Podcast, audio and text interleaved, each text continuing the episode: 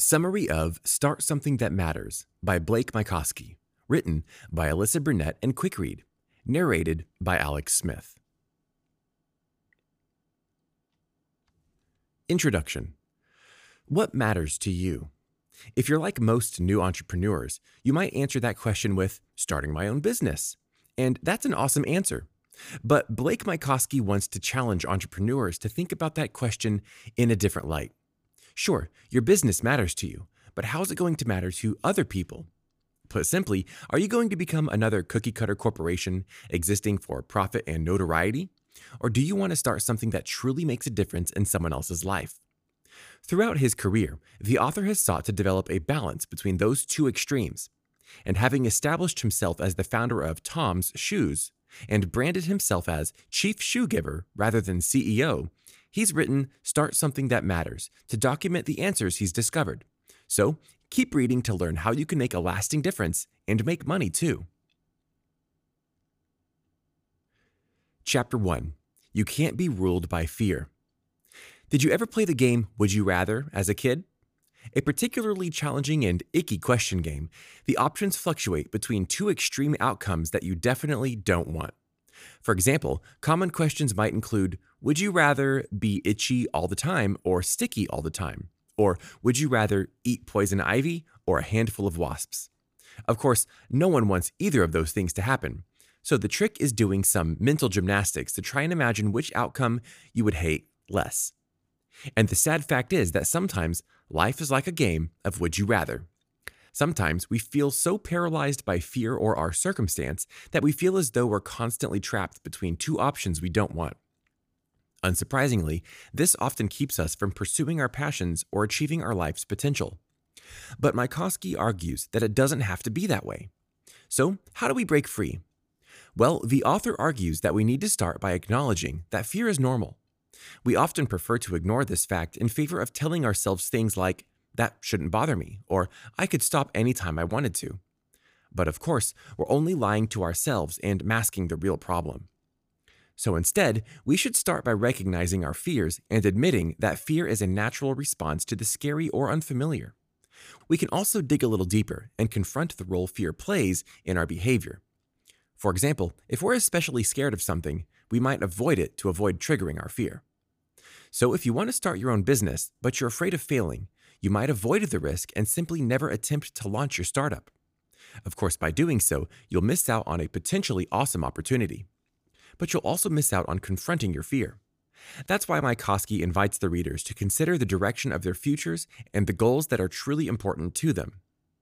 You can even think about it this way Would you rather live your life in fear and never reach your true potential, or start your own business and maybe fail? Sure, you might not want either of those options, but one might be better than the other. Hint taking the risk is the better option. Chapter 2 Pin Down Your Fears.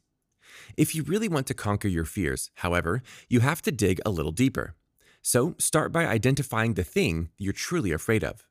This is a skill that can benefit us through our lives, but it's one we rarely practice. For example, think back to your childhood. Were you ever afraid of the dark as a kid? Many of us were, but we rarely dug deeper to consider the true origin of our fears.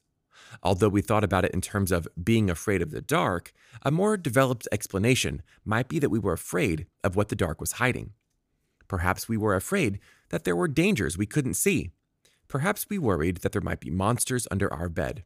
And if we had identified the ultimate source of our fear, we could have taken the next step, conquering it.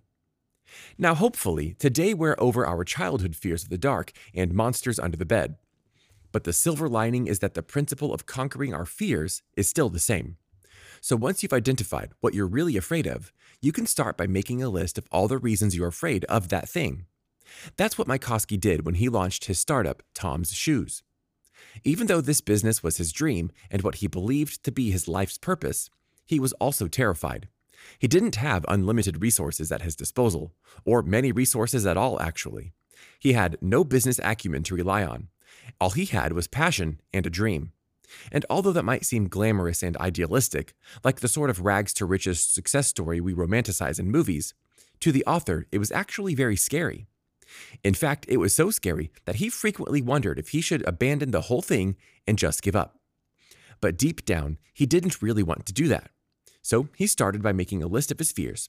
He categorized it by two columns one which listed the things he was afraid of, and one outlining the possible outcomes if his worst fears came true. For example, his biggest fear was that no one would buy his shoes. People buying your shoes is, after all, kind of the whole point of a shoe company. So if no one wanted his shoes, that was the worst thing that could happen. He would lose all his money. He would have to give up on his dream. He would be forced to accept that his dream wasn't actually as special as he'd hoped. And sure enough, it was the worst thing he could think of. But he found that when he put it down on paper, it took a little bit of power out of his fear. Staring at his fear on the page motivated him to fight it with logic and consider some other possibilities. Okay, sure, that was the worst thing that could happen. But even if it came true, he had still tried, right? He had made new friends along the way. He'd taken a shot. At the end of the day, even if the worst came true, he would learn something new and become a better person for it. And suddenly, he wasn't so afraid anymore. Chapter 3 Accept Uncertainty and Move On. Because human beings fear the unknown, it's natural for us to crave predictability and certainty. That's why it's also understandable that we might be apprehensive about a new business venture, which is characterized by risks and the unknown. But the author has learned that this fear is also unnecessary. For example, in analyzing the source of his own fear, he discovered that some of his anxiety stemmed from the assumption that he needed to possess significant resources or experience in order to be successful. Without it, he feared he would fail. But as he quickly discovered, nothing could be further from the truth. All the money and business classes in the world can't shield you from the unpredictability of life. They don't serve as insurance against surprises. So, since it's impossible to be prepared for every eventuality, the author advises that we learn to accept uncertainty and move on. That's because the only way to truly conquer your fear is to move through it. The things you're worried about might never go away, but you can disempower them by embracing the unknown. So, instead of preparing for every possible outcome, prepare for uncertainty. Prepare to take risks and boldly move forward in the direction of your future. Chapter 4 Make your limits work for you. It's tempting to look at limits as a bad thing. When we think about what we could accomplish with unlimited resources, it's easy to get angry or feel as though our limits hold us back. But the author found that actually, our limits can inspire creativity. As we've discussed in previous chapters, when he launched Tom's Shoes, Mycoskie had very little money and very limited resources. In fact, he had so little that he couldn't even afford to buy business cards to promote his startup. But by applying a little creative problem solving, he realized that didn't have to hold him back. So he started by writing his contact info on the backs of other people's business cards and handing out his new, recycled promos. Although he worried that this might reflect badly on him, communicating to potential customers and investors that he was poor or lazy or just weird, the results actually proved the opposite. Instead, they communicated that he was savvy, thrifty, and creative, and people were intrigued as a result. That's why the author invites readers to apply these same principles to their own startups today. Because advances in technology have generated a new wealth of resources that wasn't accessible to him, he argues that it's easier than ever to make the most of limited resources. For example, maybe you can't afford to film a commercial or rent out a billboard, but you can start your very own social media campaign for free. You can launch a blog, find apps to help with graphic design, or use resources like Doodle, Zoom, and Google Docs to set up meetings and connect with business partners. As the author's own story proves, your possibilities are endless, even if your resources aren't. Chapter 5 Be a Good Company. How do you define a good company? Think carefully, because the way you answer this question will define the future of your startup. So, in your estimation, is a good company simply one that's good at turning a profit? Is it one that's controversial but profitable? Or is it one that strives to make a difference? Mycoskie was aiming for the latter, and he hopes that you will too, because that's the only definition that will guide you to start something that matters. So, how do you do that? Well, for starters, you have to have a cause, something that matters to you on a personal level, something you want to change. In Mycoskie's case, that meant using his shoe store to make shoes accessible to the underprivileged. If you think about it, shoes are a pretty basic human right. After all, most businesses have signs which read, no shirt, no shoes, no service. So, what do you do if you can't afford shoes? Mycoskie decided that he didn't want to just sell shoes for a profit, he wanted to help those in need. So, for every pair of shoes he sold, he aimed to donate one pair to an Argentinian child in need. And even though he made this choice out of purely altruistic motives, it had the awesome benefit of boosting his business. That's because Mycoskie learned that storytelling is far more effective business tool than leading with boring facts. For example, it would be factually true if he said, Tom's Shoes store sells shoes. He could even embellish it by adding, We sell nice shoes. But would that really entice people to come and spend their hard earned money on his shoes? But what if he flipped that approach around and personalized it by saying something like, Hi, I'm Blake. I love shoes and I'm passionate about selling them. But most of all, I'm passionate about making sure that shoes are accessible to every child who doesn't have them. That's why I'm donating one pair of shoes to a child in need every time you buy one through retail. Would that make you more interested? That's pretty much what he did, and he turned out to be an incredible strategy. In fact, his story was so inspiring that it even caught the attention of a major Los Angeles newspaper who sent a reporter to check it out. They wound up interviewing Blake, and before he knew it, business was booming overnight.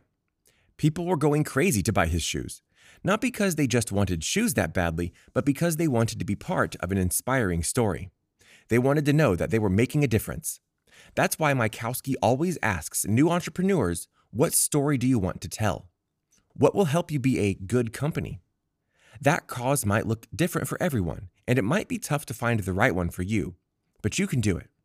Your story is out there, and you can use it to do something that matters. Final summary Starting a business can be scary. But as Blake Mycoskie's story shows, you don't have to have substantial resources or business knowledge to succeed. In fact, it's okay if all you have is passion, a dream, and a whole lot of fear. As the author learned firsthand, fear is natural, but it can't control your life, especially not when you have a dream to do something that matters. So if you're scared, simply start by identifying your fear and making a list of all the reasons you're afraid. You can compare this with a list of the worst possible outcomes so that you can use this logic to disempower your fear. And last but not least, you can learn to make the most of your limited resources by employing creative problem solving. With just a little bit of innovative thinking and the help of social media, you can write your own success story and spread the word about your startup. Because when you want to start something that matters, nothing can stop you from finding the cause that means something to you and sharing your story with the world. This audiobook summary was brought to you by QuickRead. We hope you enjoyed this audiobook summary. If you want more audiobook summaries like this, download our app in the App Store or Google Play and get access to thousands of other free book and audiobook summaries. Listen to them while working out or commuting to work and get the key insights of books in minutes instead of hours. Go to quickread.com/app and download our app for free today.